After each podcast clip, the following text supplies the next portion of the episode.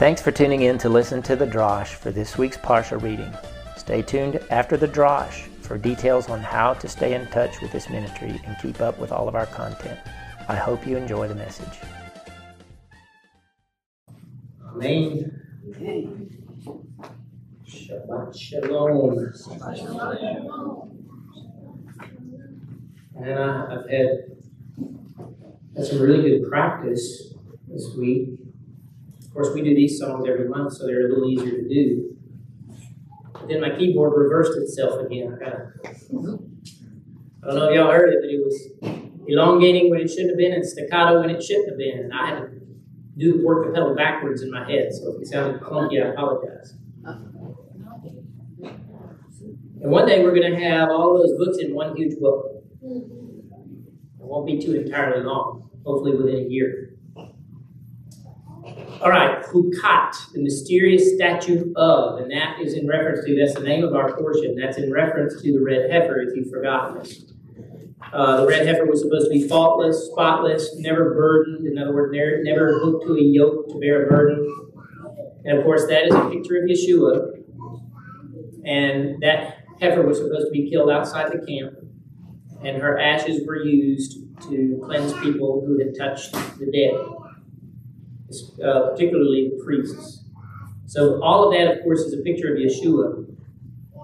And death, in that sense, was very physical, but it represents the kingdom of darkness of this world of Hasatan and of Sheol. Wages of sin is death. Hasatan is the one who entices us into sin. He did it originally through Adam and Chava, and because of that, we all are born in it. And Yeshua speaks in our gospel portion about the kingdom, his kingdom kingdom of Elohim. Um, Yochanan 3.16, John 3.16 is the very favorite verse of Baptists. And every four-year-old back in the day knew that verse. I think I posted something about that recently on my blog that I specifically remember reciting that verse back behind our barn, swinging on a swing with my sister, and three years old. And uh, that verse promises Haye Olam, eternal life. And that blessing, the blessing of eternal life, was promised in the Old Testament in multiple places, but one of the most obvious places is Tehillah 133, Psalm 133. At the end of it, in verse 3, it says, like the dew of Hermon. And what that what is being compared to the dew of Hermon is the anointing oil. And of course, Yeshua is the Messiah, the anointed one. It is like the dew of Hermon. That's the northernmost, tallest mountain in Israel, where all the, the waters of the Jordan River come from. And uh, that comes down upon the mountains of Zion. For there, there, Yahweh commanded the blessing, even Chaim ad ha'olam, life into eternity. So eternal life was promised in the Old Testament. And people think that Yeshua just sprang it on. That's right. And he didn't. And Nicodemus, Nicodemus should have known that. He was a teacher, basically, he was a Pharisee. He was a rabbi. And he should have known that. And in Yochanan 3, Yeshua is explaining it to him that a person who wants to do miracles has to see the kingdom first.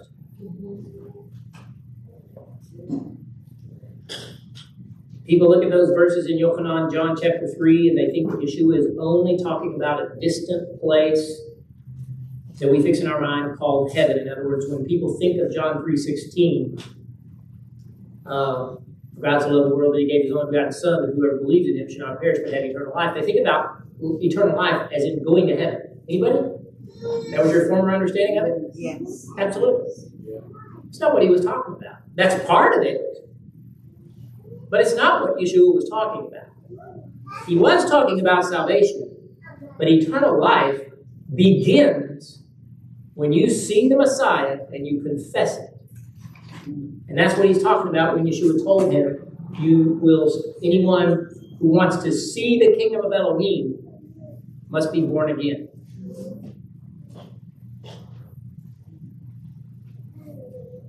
Yeshua answered, saying to him, Amen, Amen.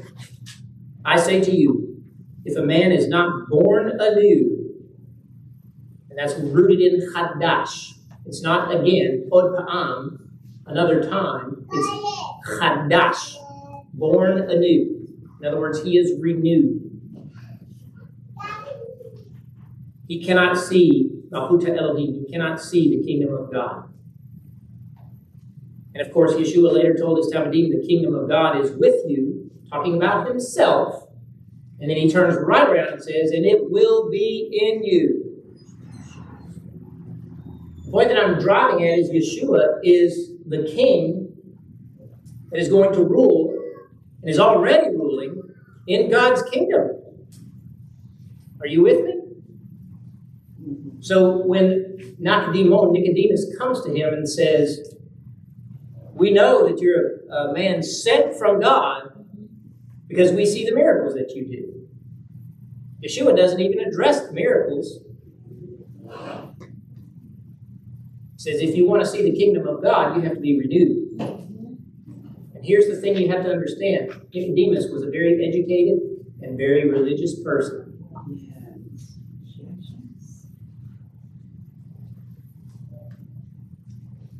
Being born again, being born anew, means being born into the kingdom of God. It means having God's king living in you. That's what it means.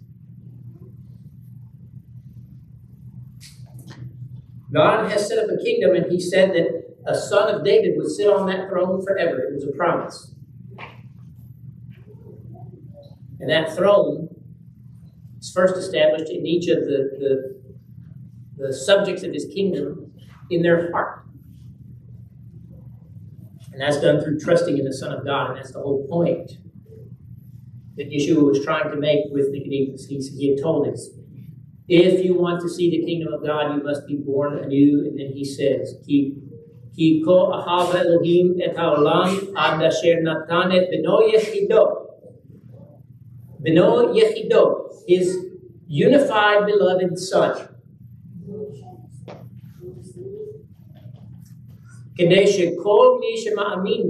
that whoever would firmly trust in him, it's not just cognitive belief, it's an ongoing trust. Mm-hmm. Aman is the word for faith, and it's the word for a firm foundation, established. All right? Anyone who does that, lo yovad ela yiyulo olam. He will not be destroyed or perish, but he will, there will be for him, there will exist for him life eternal. And that is done by the anointing, by the presence of Messiah, God's appointed King, and it's right now in our very being. And that's what Yeshua was talking about. So we who actually trust in Yeshua and don't just parrot what religious people say. We who trust in Yeshua can see the kingdom of God. You can see it. And sometimes it's a very literal thing. But you see it in your brothers. You see the Messiah in the transformation of people around you. And guess what? it's not supposed to be like in the like and, and I'm not I, I can't bash Baptist because it was one. All right? But the way it works there is you see the transformation of the person who walked up the aisle and shook the preacher's hand and said, I want to be saved. And many times that was genuine, many times it was not. But never do you see, or very rarely do you see the continuation of a transformation. Most of the congregation is stuck at the same level they were when they got saved. Anybody? Yes. Yes. All right. The point that I'm making is hopefully you're seeing a continuation of the transformation of God in me, and I'm seeing it in you. And I do. And that's what I pray for. And there's, of course, more to it than that. Eternal life is the promise of John 3.16 is it's not a stamp so you get through the gate. You know what I'm talking about? Put it under the black light so you can get in. Right? It's not a ticket so you can get into the concert. And that's how people treat it. It's an impartation of the anointing of righteousness. When God anoints you, He sets His perfect righteousness on you, and He expects you to preserve that righteousness. And you're not going to. You're going to stumble, you're going to slip, you're going to eat flies, you're going to do all kinds of things. My dog ate a fly this week. you're going to do all kinds of silly things. And you perpetually need to set your eyes back on Messiah and confess Him. He imparts it. He writes us right now. We are writing right now. Yes, right now. So in our Torah portion, we read about the Nahash serpent. And we read, Yahweh said to Moshe, Make a fiery serpent and set it upon a pole, and it shall come to pass that everyone that is bitten, when he sees it, shall live. And of course, it's connected to our gospel portion in Yohanan. That's why we're reading in the Gospel of John. Because in verse 13 it says there, No man has ascended to heaven except him who came down from heaven. This is Yeshua trying to explain to this Pharisee, this highly educated Jewish man, that the Son of God is the vessel of salvation. You can't do it by yourself. The Pharisees still teach today that you have to be as righteous as you possibly can be and still just rely on God's favor at the end. All right? And what Yeshua is doing is he's standing, Nicodemus is standing right in front of the Son of God. And Yeshua wants him to see that. And so he's describing himself. No man ascended to heaven except him who came down from heaven. Hello. I'm the Son of God. Even Ben Ha'adam. When Yeshua says Ben Ha'adam, the Son of Man, he means the Son of God. All right? Because God created mankind. Right? Just as Moshe lifted up the serpent in the wilderness, so Ben Ha'adam is ready to be lifted up, so that every man who trusts in him should not perish, but have Chaye Olam. So that's in 15. And then he goes on and describes verse 16. But that lifting up that he's talking about, he compared it to the Nahash that we read about in the Torah portion. So if we visit back there, what had happened is Israel had rebelled right after rebellion in the previous chapter. Did you see that? Two rebellions back to back about the same exact thing.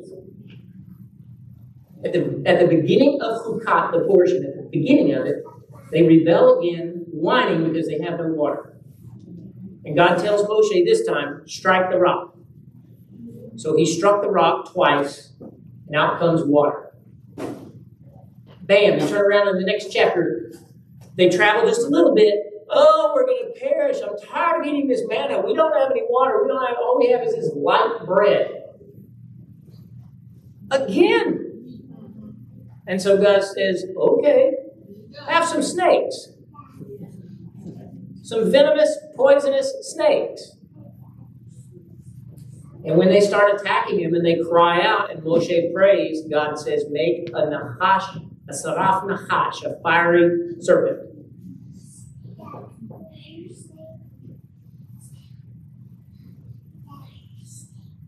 I'll get back to that in Yohanan 12, and of course, Moshe was supposed to lift that serpent up on a pole and have them look at it. So he had to put it where everybody could see it and have them look at it.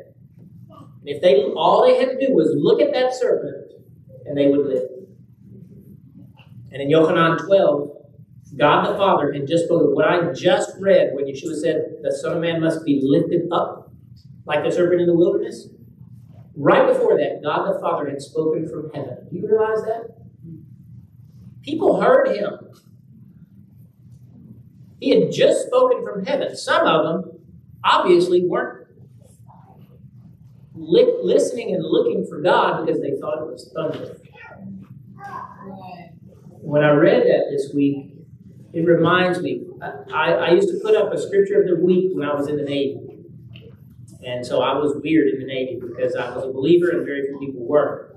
But when I was on shore duty, I had an office, a desk, and I, I put up a scripture of the week. And one of them was, Do you have an arm like God's, and can you thunder with a voice like His?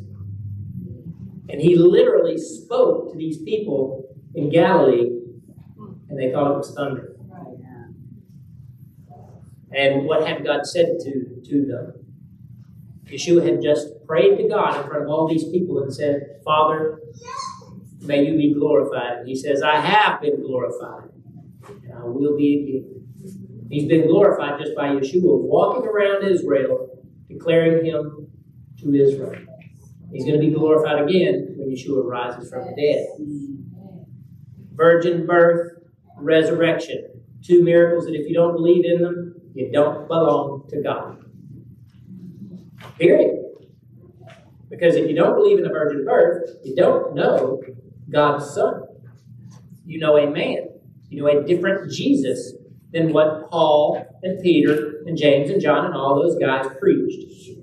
And in Galatians, you think I'm crazy to think that people can't preach a different Jesus, Paul said it. Anyone comes to you preaching another gospel other than what we preach to you, let him be accursed. There are many versions of Jesus slash Yeshua out there. Trust me, in the Messianic community, there are false versions of Yeshua. One of them is Yehoshua, Hosha, Hoshua.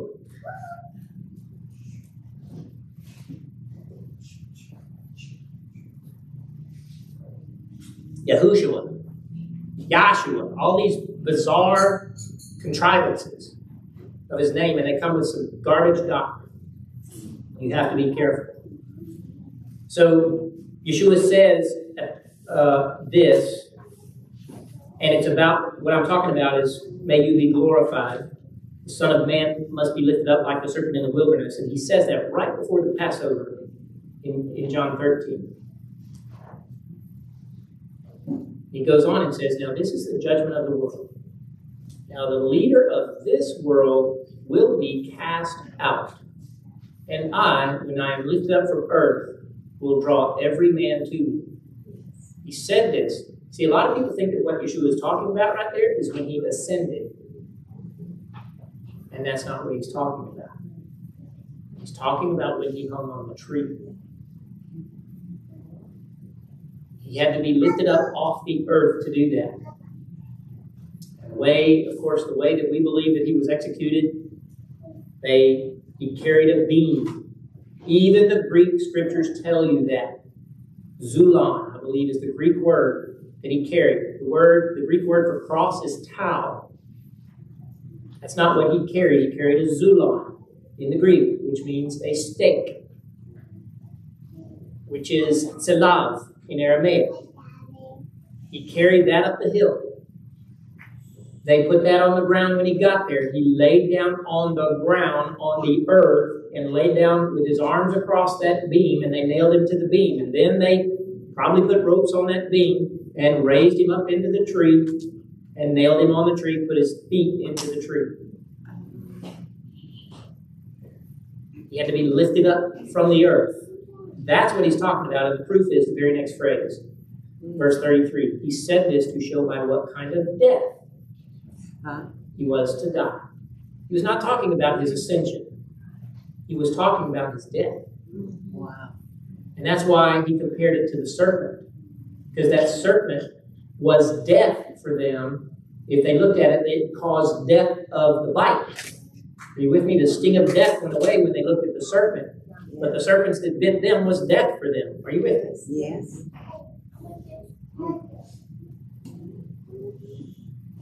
So why Nachash? There's other words in Hebrew for snake. Serpent, adder. Just like in English, there's multiple words for snake. There's multiple words in Hebrew as well. Why Nachash? Nachash is what the book of Revelation calls that slant serpent, the devil. Crooked, bent, winding, slithery serpent, the devil. That is the word that is used in Gan Eden when the serpent tempted Chava and Adam, Adam and Eve.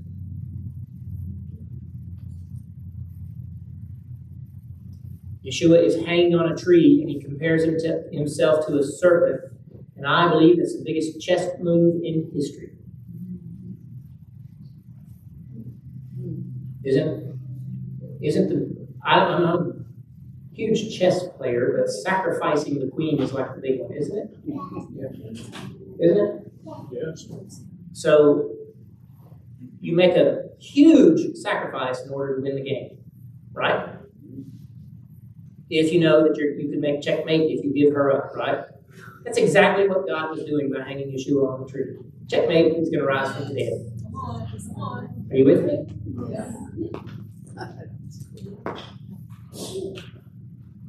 The religious Jews thought they had won. Rome thought they had won. They thought they'd done God a favor by killing Yeshua because he was blasphemous, going around claiming he was the Son of God. This is what drives me crazy about certain doctrines within the realm of faith, and particularly in the Christian side of things, especially about calling Jesus God. Because there's two places where he's called God in the Gospels, one in the Gospels and one in, in the letters. But there's 50, 60, 100 places where he's called the Son of God. And that's the more important, because God can't die. God cannot die. He is life. If God dies, we all die. Are you with me?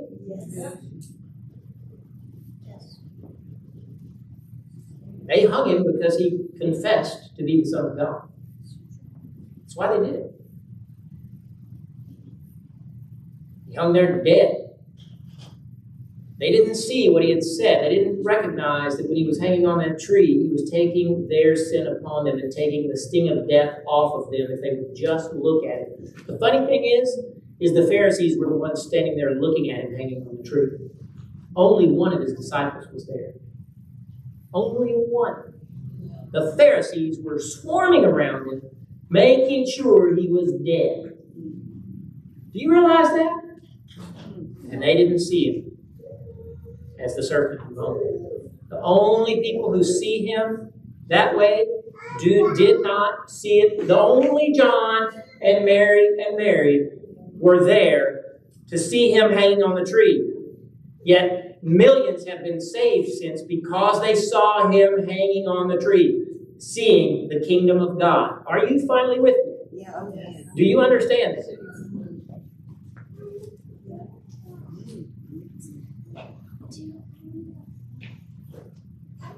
The sins brought on the world by the serpent in Gan Eden were heaped on Yeshua. That's how he became the serpent hanging on the tree. And only by us looking at him can we be saved from our sin. And you're, you're gonna you're gonna find, and I'm gonna hammer Yeshua down your throat. And I hate to use that kind of graphic language, but I am so sick of people getting off track in spite of the fact that I preach and preach and preach and preach. I don't think that I confuse people. Anybody? I think I make it abundantly clear who it is we worship. Why we worship Him? That He is our salvation, and we can't do it ourselves. we can't even add one ounce of power to our salvation. Not one.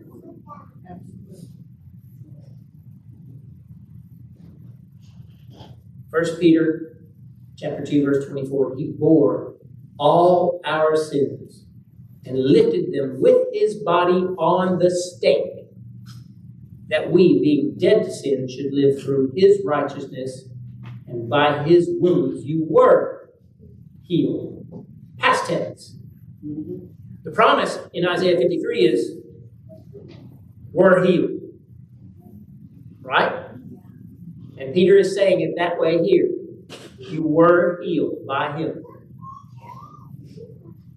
And all you have to do is look at that tree and believe it. That's it. Nicodemus was told that he must be born anew to see the kingdom.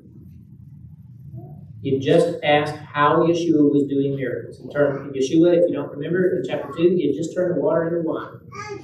That was huge. It was a wedding. It was probably around Rosh Hashanah. It was, we know for fact, on a Tuesday. We know that for a fact. That's the day that Jewish people get married because life came into existence on a Tuesday. It was a big deal to a Pharisee because it was a creative miracle. We say it, and Jews have been saying it ever since they've been putting food in their mouth. Who brings forth bread from the earth? Who creates Bore Pri Hagafen? Who creates the fruit of the vine? And Yeshua had just created the fruit of the vine. Every time a Jewish person takes the cup, Bore Pri Hagafen. Right? Yep. Yeshua had hundreds of Jews drunk on the best wine they'd ever tasted. If you don't believe they were drunk, read it. Just go read it.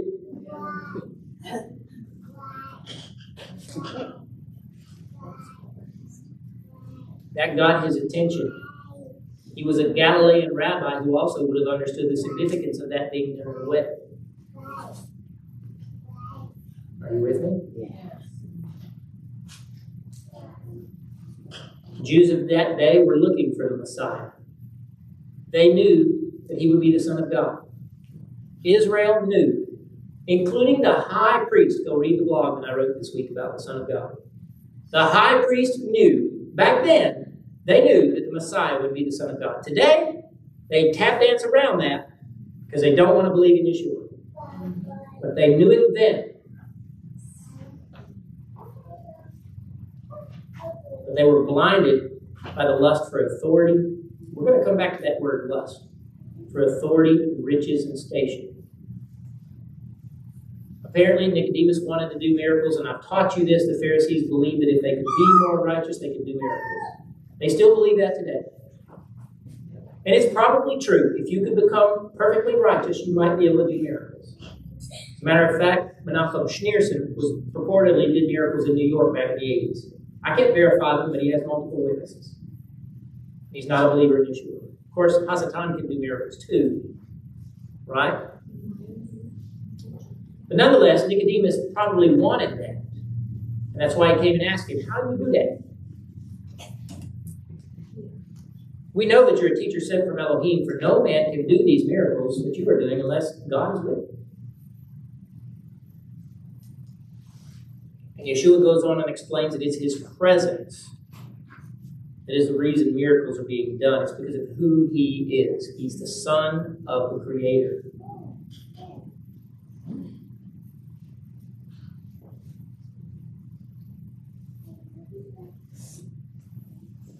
It's very interesting to me, as I've already pointed out, that Israel started complaining again about water. For a third time, twice in our portion complaining about not having water. First time it was back in Shemot. What shall we drink? He cried unto Yahweh, and Yahweh showed him a tree. This is back in Exodus 15. Yahweh showed Moshe a tree, and he cast it into the waters, and the waters were made sweet. There he made for them a statute and an ordinance. And there he proved them. And he said, if you will diligently hearken to the voice of Yahweh your Elohim and will do that which is right in his eyes and will give ear to his commandments and keep all his statutes, I will put none of the diseases upon you which have which I have put upon Egypt, for I am Yahweh Rofecha, Yahweh your healer, your doctor.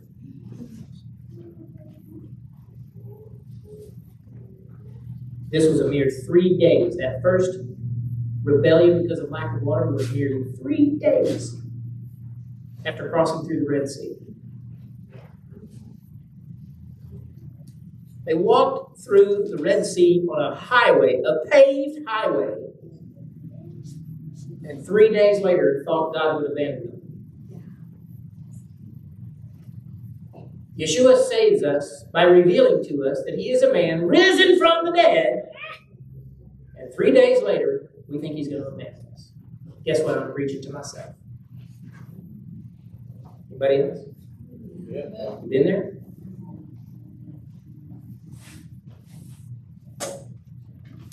The second time they complain about water, they're in Rephidim. And it's only two chapters after Exodus 15.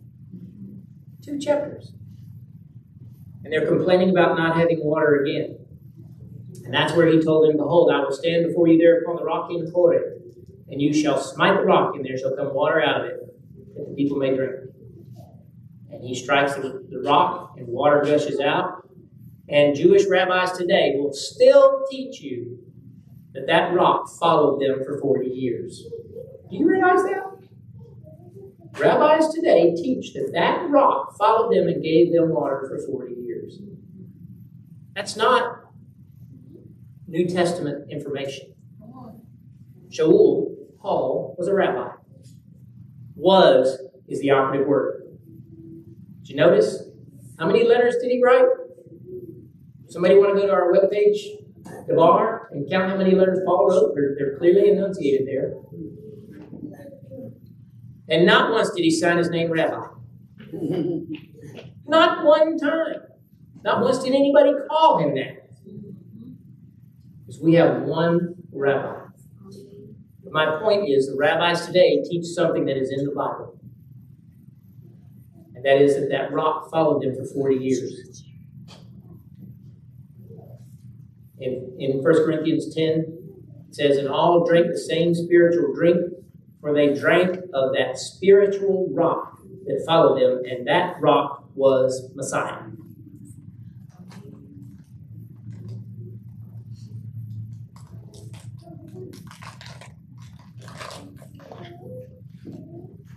Moshe struck it twice. Yeshua died on the tree only one time. He was struck then. But every time we lay him down, he's stricken again. You realize that?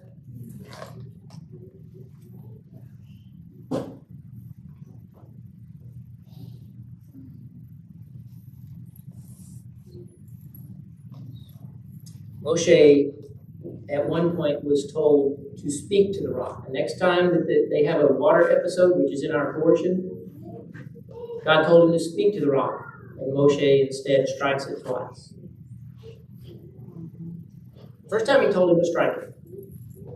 Second time he told him to speak to him.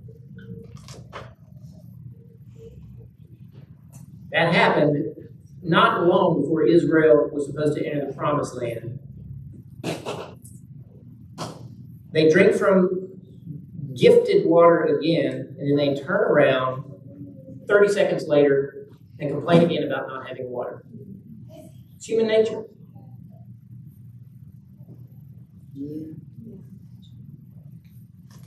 And they complain after they just fought a battle and destroyed this huge nation without much effort at all because God helped them.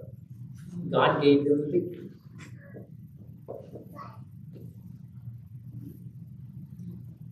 And all the while, they have this traveling rock. Basically, this huge stone canteen following them everywhere they go. it's crazy. And the reason I'm bringing all that up because all of that is the spirit mitnaged Hamashiach, going against the Messiah. That rock was Messiah. They were complaining about that rock. They were complaining about against Yahweh. Did you notice that when Moshe heard their complaint, he said, Why do you complain against Yahweh? Did you notice that? Many deceivers have appeared in the world who do not acknowledge that Yeshua HaMashiach has come in the flesh. Such a person is a deceiver and opposer of Mashiach. Anyone that doesn't believe that Yeshua is right now, it's present tense. If you check that verse, it is present tense. That Yeshua is come in the flesh right now. Right now. That person is an opposer of Messiah. Israel did not believe that Yah was their salvation, who was following them around. Didn't believe it. People today who think that Yeshua is not in a human body They've got him morphed into some other identity. They are an opposer of the anointing. People who, who look at you and tell you that Messiah is not in you, when you know that you can confess with all of your heart, mind, soul, and strength that Yeshua is the Son of God and He's your Savior, they are the opposer of Messiah. The very thing they're putting on you, which is fear that you don't belong to Him, is the thing that they are. Does that sound familiar? Isn't that what people do? Is put on you the very lie that defines them. Is that right? Yes.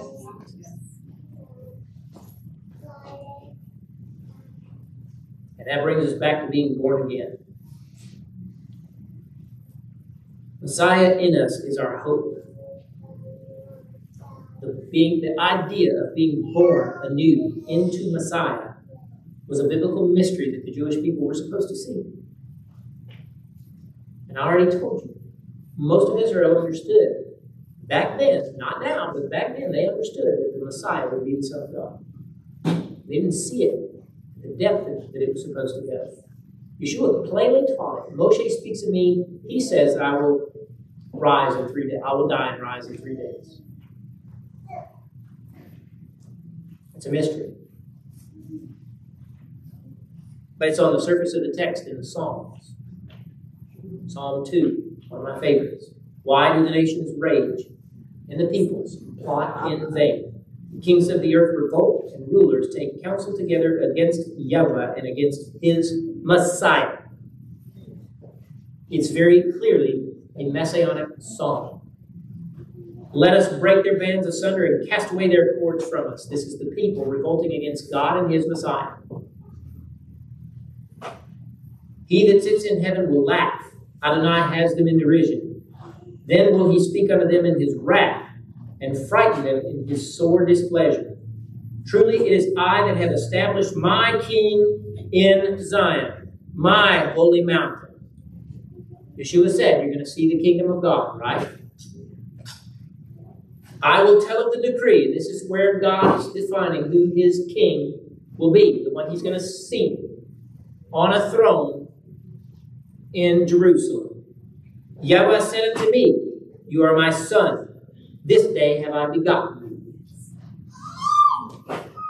Every rabbi knows that that is a messianic prophecy.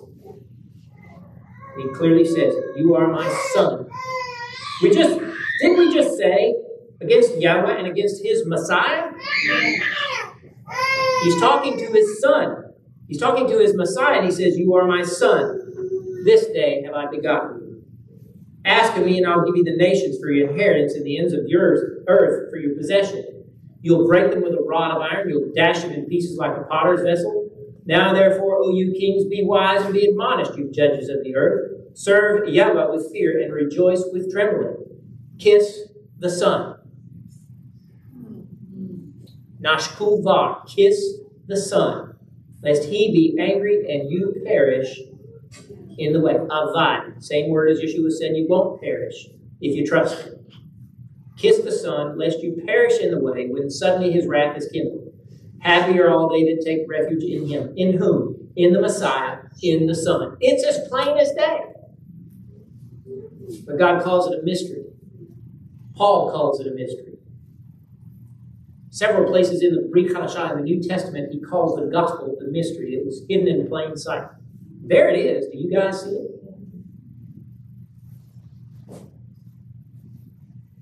This mystery, this soul that I've been trying to get into people's heads, cemented there, including in my own head. I don't ever want to step off of that foundation. Ever. Incidentally, Rephidim is where they had the episode of the water the second time, and Rephidim means established firmly. I find that interesting.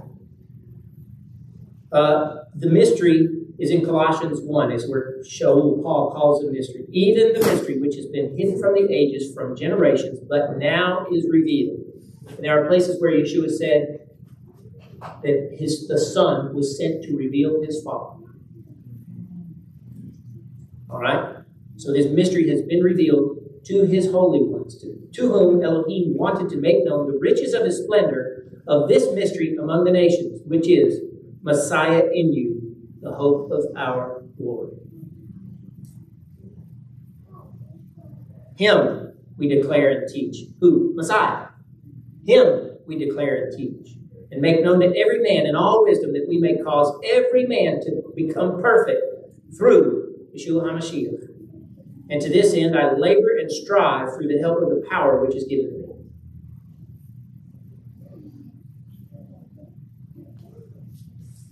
Is it any wonder that after the episode of the serpent that we have a well spring up? And it is the same well where they were the first time when God gave them water out of the ground with the tree. They put in the water to make it sweet. And then this time, they finally get it right. The well is not springing up yet. They have to tell it with their song Spring up, O well. Answer it, it says. We, in our translation, it says sing unto it, which is good because they're singing. But the word there is answer it. Answer the well. Or answer the song, maybe tell telling the well, answer the song, spring up. Are you with me? They're doing it by faith this time. They're trusting that God, that, hey, we've been here before. Spring up, oh well.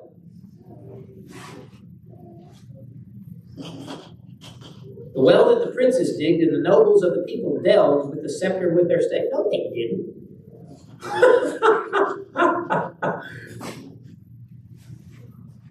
you with me?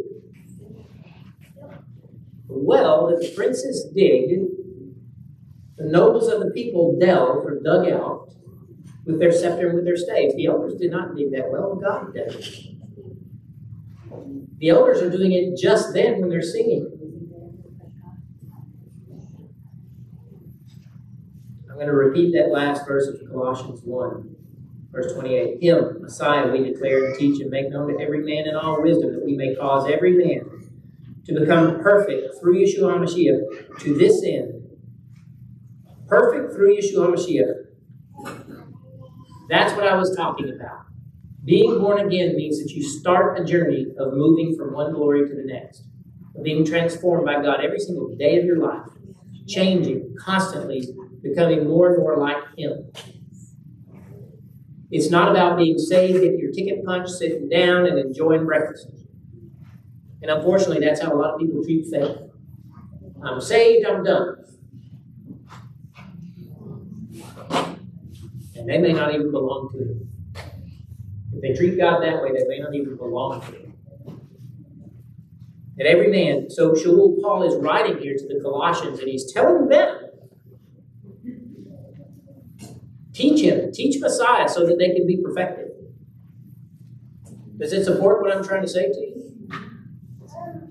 To this end, I labor and strive through the help of the power which is given me.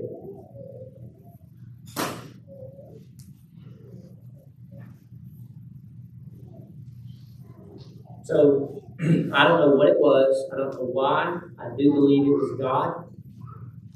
Melanie noticed that I got up very, very, very early this morning. And I got up because I had been lying there after having having to get up because I'm an old man. I was lying there and praying.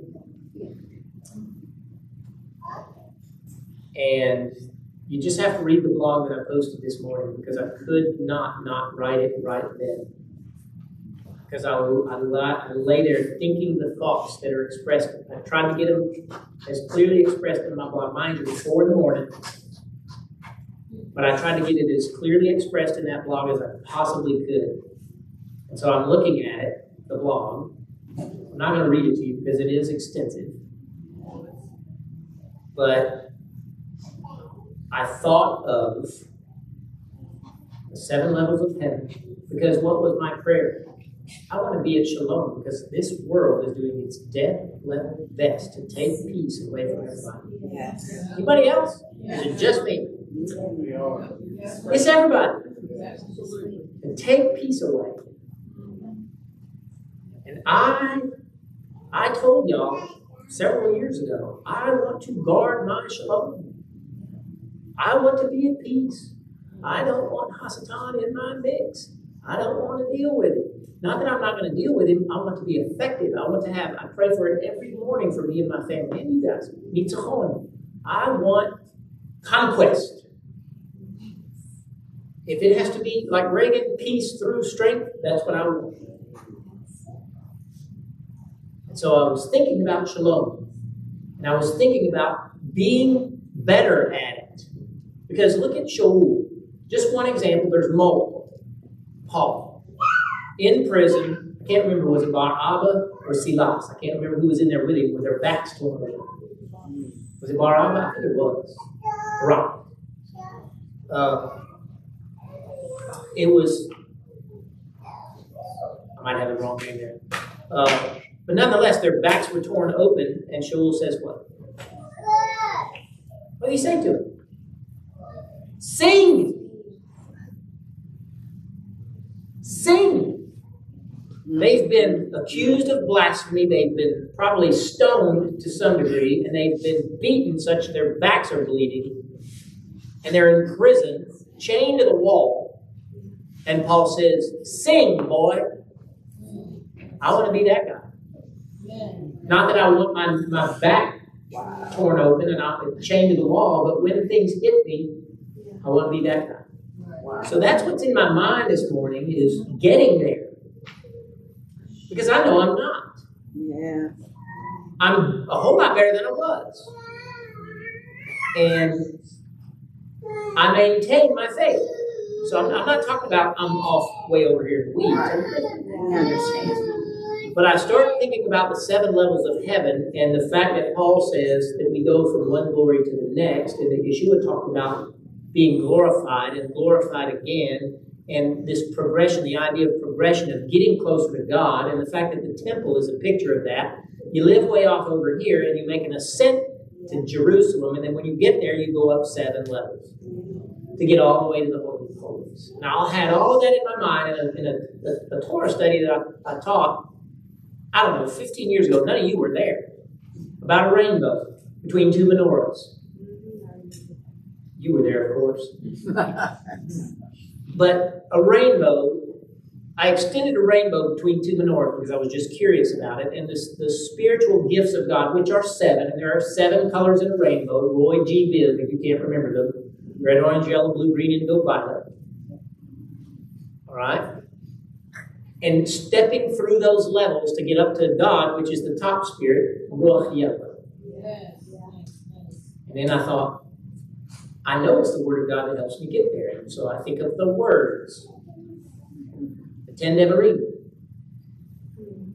But I start at the bottom. Why? Because this, the problem with most of us is chimud. And I've taught you this. And last one says, lo tachamod. Do not covet. And all the sins that are above it, even though it's the last on the list 1, 2, 3, 4, 5, 6, 7, 8, 9, 10 all the ones that are above it come out of that one. It's chimud. That's the noun form of the verb tahmod. It's chimud. It drives. It's the motor behind lying about your neighbor, stealing from your neighbor, lusting after your neighbor's wife, taking her in adultery, taking her someone's husband in adultery, taking someone else in adultery because neither of you are married. It's all adultery. All right? Uh, murder comes out of that. You want something that they have, or you got mad at them. It, it's it's all rooted in chimud, every bit of it. And I started counting the sins that we're told not to commit from the bottom. One, two, three, four, five, six, seven. Zachor et Yom HaShabbat Lekodsho. It's the seventh one. It's the seventh one. So if you can conquer the motor down at the bottom, then you won't do the other things and you'll start moving up toward heaven. Ah. And when you get there, you're on the Sabbath. You're at rest. Are you with me? Yeah. Yes, yes, yes. I'm going to read Paul's verse one more time and then we're done. Him we declare and teach and make known to every man. When, when someone comes to you wanting to know why, your focus should always be Yeshua. Amen. Because Yeshua. Not because Torah. Not are you with me? Because Yeshua. If you distract them with Torah and they're Christian, they're gonna they're gonna shut you down. And if they're Jewish, they're to shut you down because they've been taught that only the rabbis can interpret that thing. You have to convince them about Yeshua. You have to show them that you're doing what Yeshua did. By doing what I'm doing, I'm doing what Yeshua did. Everything. Are you with me? Him we declare and teach and make known to every man in all wisdom that we may cause every man to become perfect through Yeshua Mashiach. That's my desire for you guys that you become perfect in Messiah, not arrogant. Because the more perfected you are, the more humble you become. So if you're becoming more arrogant, you're going in the wrong direction. And that was a problem not so long ago.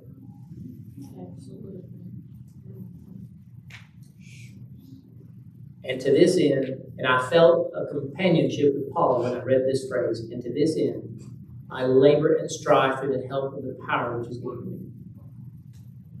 That's my desire for you guys, for me as well. I'm not saying that I'm there and I'm, I'm not arrogant. You guys should know that. I desire it for me. I desire it for all of you and anyone else that we can possibly reach.